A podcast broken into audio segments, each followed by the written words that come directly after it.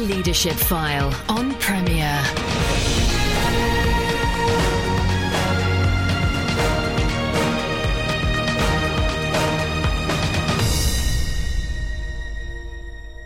Welcome to the Leadership File. I'm Andy Peck. Conversations to change the way you lead. Many churches include some mention of mission in their mission statements, and some even specify overseas or world mission.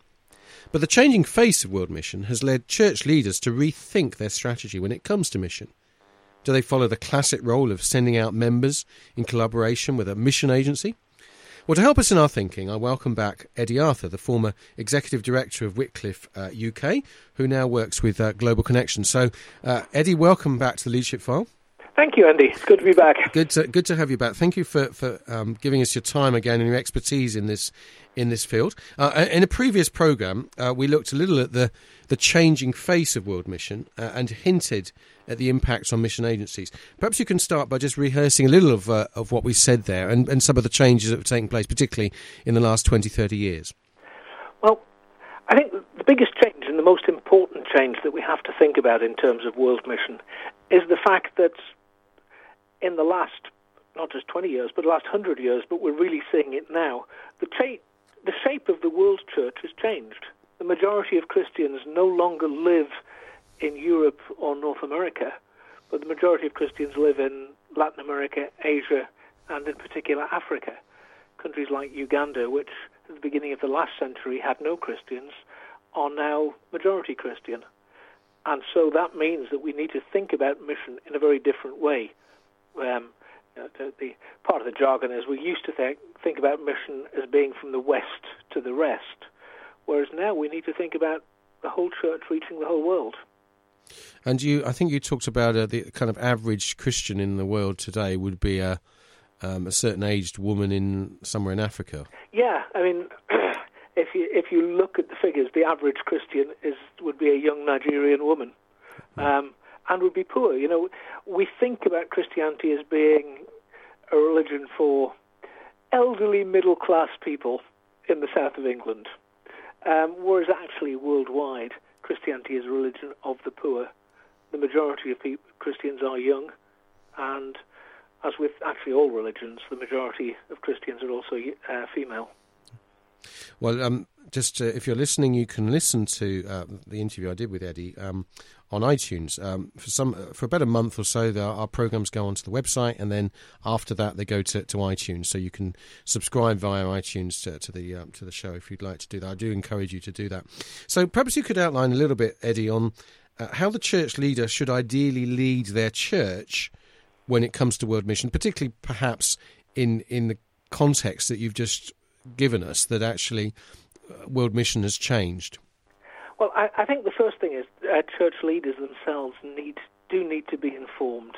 Um, mission is one of those areas which leaders will often um, subcontract to a committee. You know, I have a, a committee of keen people who are involved in in leading church mission, uh, leading church mission, you know, the, the, mission committee or whatever.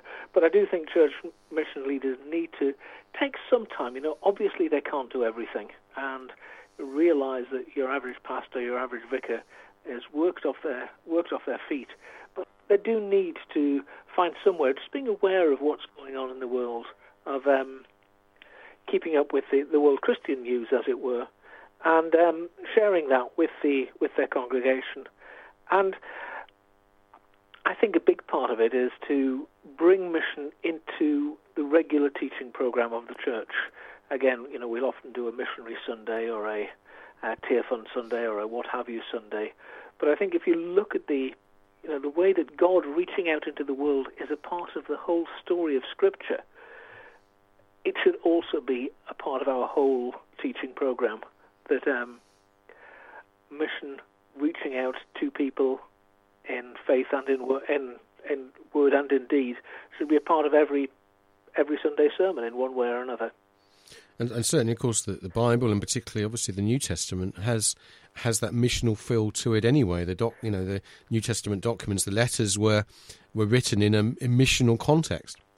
Absolutely. You know, Paul was writing to people who were first generation Christians who were struggling with what it means to be Christians in a um, increasingly pagan in a pagan world. And actually, that's the context that we're living in too. And I think you know we can start looking afresh at the New Testament as we face some of the challenges that we face as Britain becomes a secular, multi-religious. It's a more secular, but it's multi-religious at the same time, mm. and that throws up the sort of challenges that Paul's followers were facing, yeah. Paul's readers were facing, yeah. and um, gives us sort of food for thought as we reread the New Testament in that light. Uh, you, have no doubt heard, uh, Eddie, that the, the, kind of maxim, we are all missionaries. um, and I'm just wondering if, if you regard that as, as true, uh, and is it actually helpful in the mobilising the church to engage in world mission? It's, it's one of those statements that is true and it isn't. Um, you know, can I be a politician and say yes? yes, okay. Yeah, we are all missionaries. You know, um, the term missionary, it's a um, you know, from a Latin root, from the root to send, and to send. And Jesus said, you know, to his disciples, as the Father sent me, I am sending you. And we are all sent out into the world. Um, you know, we're sent to our neighbours. We're sent, uh, again, uh, in Acts, Jesus said, you know, Jerusalem, Judea, Samaria, and to the ends of the world. You know, we're sent to our neighbours, we're sent to our cities, we're sent to our nation, we're sent to the world. And all of us have a duty, you know, wherever we find ourselves, to bear witness to Christ, both in our actions and our words. So, in that sense, we are missionaries. Equally, um, I think it is important to some extent to um, distinguish those for whom mission, especially mission outside of the UK into cross-cultural situations, is a special calling. And I think it's, you know, yes, we are all missionaries, but some missionaries are more equal than others. To misquote George Orwell, you know, there is a a special calling for people to go to hard places, to go to difficult places that not all of us do go to. So, yes, we're all missionaries no, we're not all missionaries.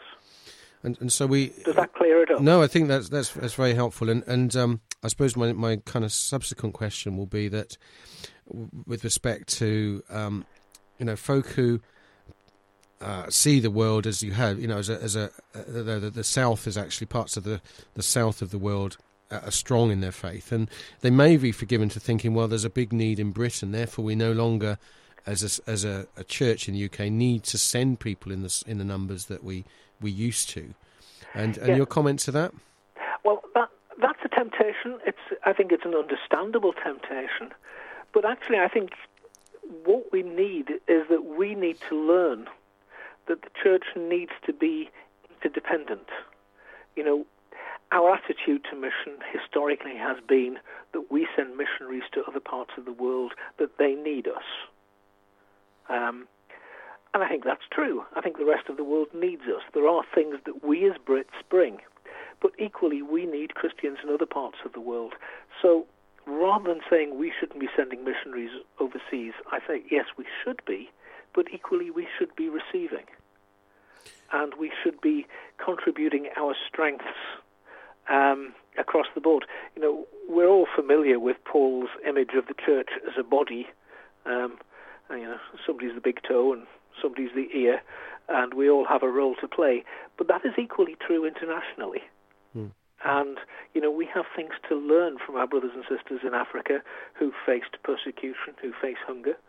Uh, we've got things to learn from folks in Asia who've lived in multi-religious contexts for far longer than we have.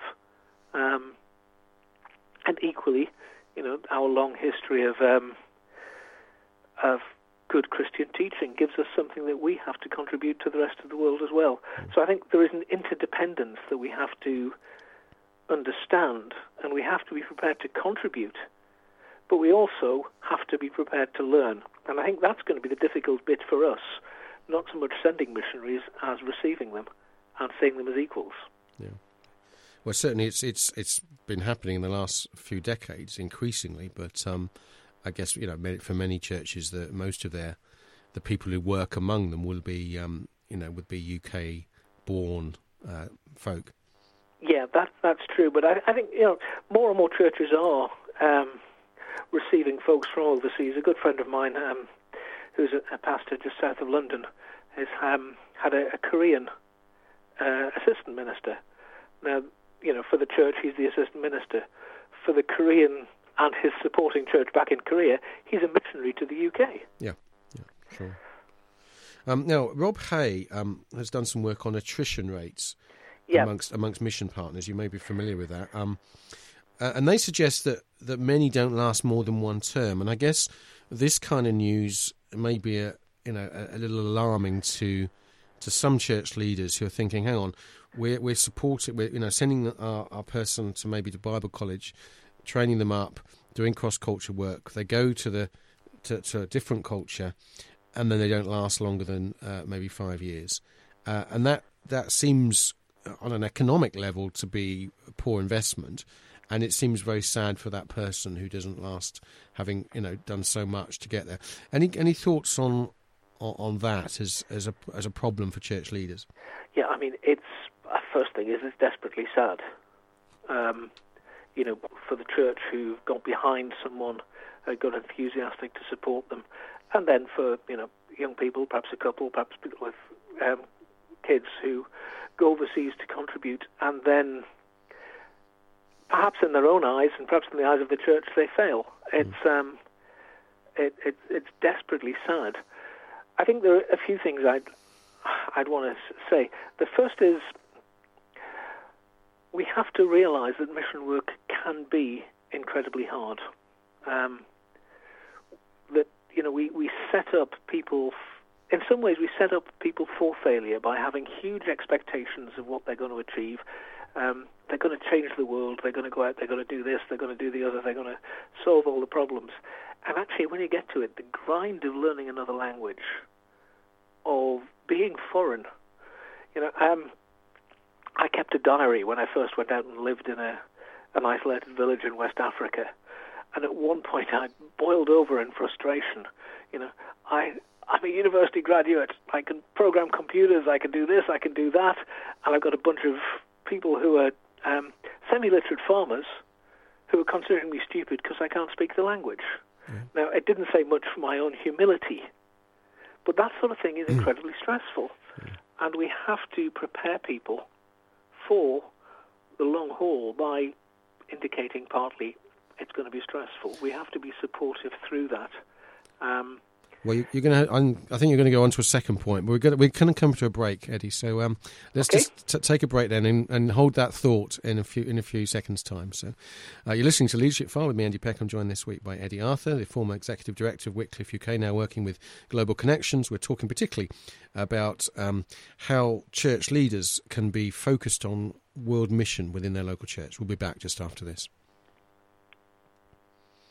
Welcome back to the Leadership File with me, Andy Peck. I'm joined this week by Eddie Arthur, the former executive director of Wycliffe UK. Now works with a Global Connection, doing some uh, he's doing some research amongst other things.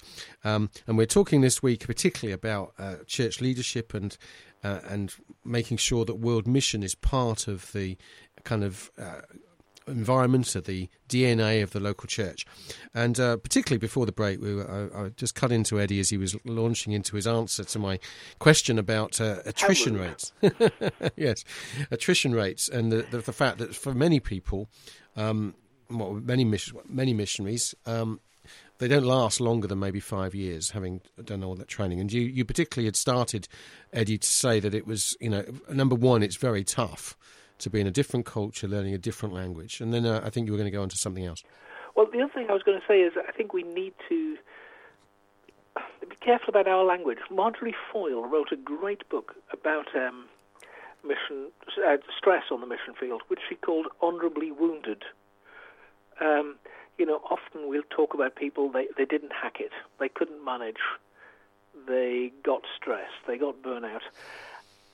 If people are in a battlefield and you know, um, an, an actual sort of literal battle, and they get wounded, we treat them honourably. Um, and mission work can be stressful, and it certainly is battling the forces of darkness. And we re- need to realise that missionaries will get wounded, as pastors do in this country.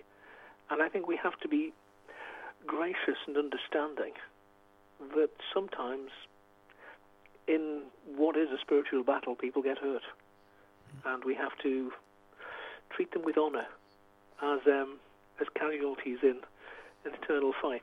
Yeah. I think the other thing um, that I would say is that we do need, that being said, to be very careful about our choice of candidates. Um, you know, one of the things that Wycliffe, my my own agency, does is we spend a lot of time interviewing and making sure that people are well supported, making sure that they've got the inner resilience uh, as well as the training to cope with the mission field. And I think um, we need to take that into account too. So there are three things there. Yeah, well, when I was at college, I had friends who, who applied for a mission and didn't get through, and were understandably devastated at the time. But um, it's appropriate, I guess, that missions do also turn people down because they they regard it as this would not be the place where you would thrive spiritually, and, and you'd be better off doing something else. Well, that's right. I mean, I always, um, when interviewing missionary candidates, I never see it as if I were interviewing for a job. You know, it's not, I, is this, are, are you the right person for the job? It's, what is the next step that the Lord has for you Mm. in your work, walk with Him? And mission work isn't the next step for everyone. Um, you know, I know I'm not supposed to say this as a, a missionary, but not everybody should go overseas. Um, but you know, what is the next step that the Lord has for you? And just because it isn't, you know, you might have a dream to go off to Africa or something. Just because it isn't that dream, it doesn't mean the Lord hasn't got something great for you. You know, and that is the good thing, you know, with our Christian assurance that God has um, plans for us that are the best for us. Let's let's move on, uh, Eddie, just to, to, to talk of, of the person on the mission field, you know, the mission partner, the missionary, whatever, and and good practice in terms of of a local church's support of that person. Obviously, you've been. Uh, you know, you served uh, yourself in that capacity, and so can relate, um, you know, firsthand. But also, you know, you'll have had colleagues and others, and, and uh, you know, perhaps some support was good, some some less good. What would be good practice for a local church? Um, taking interest uh, is, is top of the list. Mm. Um, you know, ho- however that is. Um, things. Uh, I sound like an old man. Well, I am an old man. I mean, with social media, things are very different now. Facebook makes so much difference. I think, but you know, following their Facebook feed, taking an interest, um, visiting. If Yeah. you can visit your, your mission partner, that does so much good. Especially if you can visit them, you know, if if they're in an isolated situation, go all the way out there to see them. Um, pray for them. Learn the names of their kids. Um, I think another thing which is really important is to realize that you know if missionaries go away for four years, which is the normal sort of field term, in terms of relationships, they've been away for eight years because they have grown four years in one direction yes. and you've done four years in the other direction, Yeah. and you've all got experiences which you've not shared, No, sure. and so the gap is actually bigger than the four years. Um, so, you know, bearing that in mind, taking time, um, I think one one of the things is, especially when mission partners have got growing families, getting the right sort of um, attitude to their kids is really difficult. I did hear of um, a teenager in a in the U.S. teenager teenage son of missionaries who had a T-shirt printed saying "My how I've grown," because every church he went to and every time he saw somebody said "My how you've grown." yes. you know, you don't need reminding that you've been away overseas all that time. Um, one one of the, I mean, you know, little things can make so much difference. One of the things that really made life better for us um, when we went back, we'd been living in an isolated situation. We went back to live in a city, and somebody gave us the Star Wars trilogy on video, which for two teenage boys, life didn't get much better. That's right. you know, it wasn't a huge thing, but boy, was it appreciated. Yeah, sure, sure. Yeah, I remember sending a, a, a gaming magazine to a missionary because that was what he was into, and uh, sounds a bit odd, but again, No, um, you know, that was that was my little ser- service at that yeah, particular time. no, that that sort of thing really goes down well. Um, so, we've talked a little bit about good practice um, in helping church members, um, you know, support people. Um, in, in, terms of uh, as a church leader, do you do you advocate them kind of reflecting on the congregation and suggesting that people should think about mission, or, or does it come from themselves? You know, the kind of Acts thirteen model of the Holy Spirit said, and I just wondered the extent to which leaders need to be uh, asking God whether He's you know should be tapping them on their shoulder about uh, about people that should go somewhere. Yeah, I um, I I I think one of the weaknesses we have in the mission movement in the West is we are very, very individualistic and we have a very poor ecclesiology. I think it is churches who send missionaries.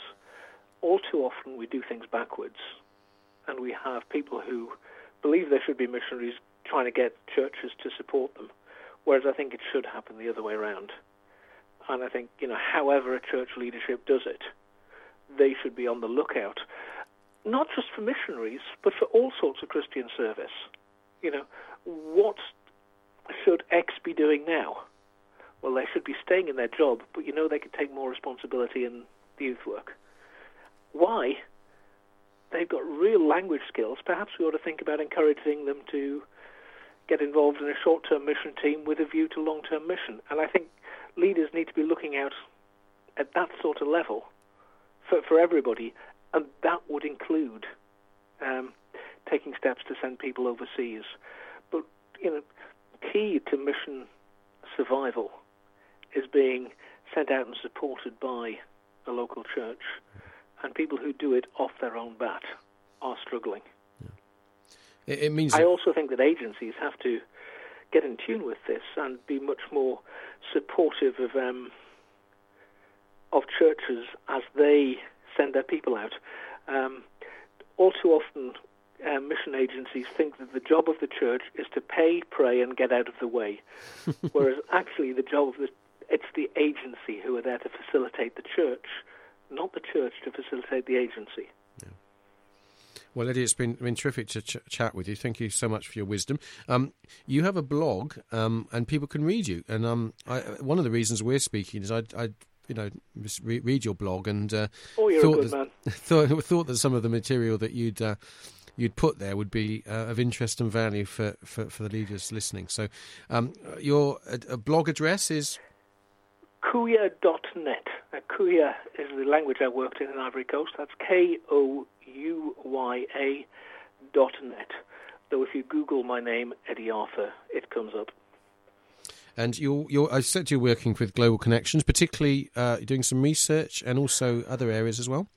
Yeah, um, part of the time I'm doing a PhD in um, the, the, relationship between um, mission agencies and theology, but also I'm I, basically my job is to do the sort of thing I'm doing with you now, just help people to think about what are the implications of a changing world for global mission. Fantastic. So that's um, K O uyA.net. If you're That's searching, if you're searching for a pen, uh, it's Eddie Arthur and uh, Global Connections, and uh, you'll find him on Google, I'm sure. And, yeah, uh, and, and I'm more than happy to come and talk to your church. Uh, bar mitzvahs and weddings as well. Fantastic. Okay, Eddie. Well, there's a there's an offer. There's a wonderful offer. Okay. Well, thank you for listening uh, to the leadership file this week. do jo- join us again next Sunday at three thirty. do go to the website uh, Premier's website. As I say, there's uh, for a month or so you'll find archive versions of a leadership file. Then you can, uh, beyond that, you can go to the iTunes. There's a kind of catalogue there. You can uh, download stuff that, that may may interest you. So, been great to have you this uh, this week. Thank you to Eddie very much. Thank you, Andy. And thank you for joining us. And uh, do, as I say, tune in next Sunday at three thirty. You've been listening to the Leadership File on Premier. Andy Peck serves as a tutor at CWR, a Christian charity whose courses and publications aim to apply God's Word to everyday life. Contact him via email apeck at cwr.org.uk.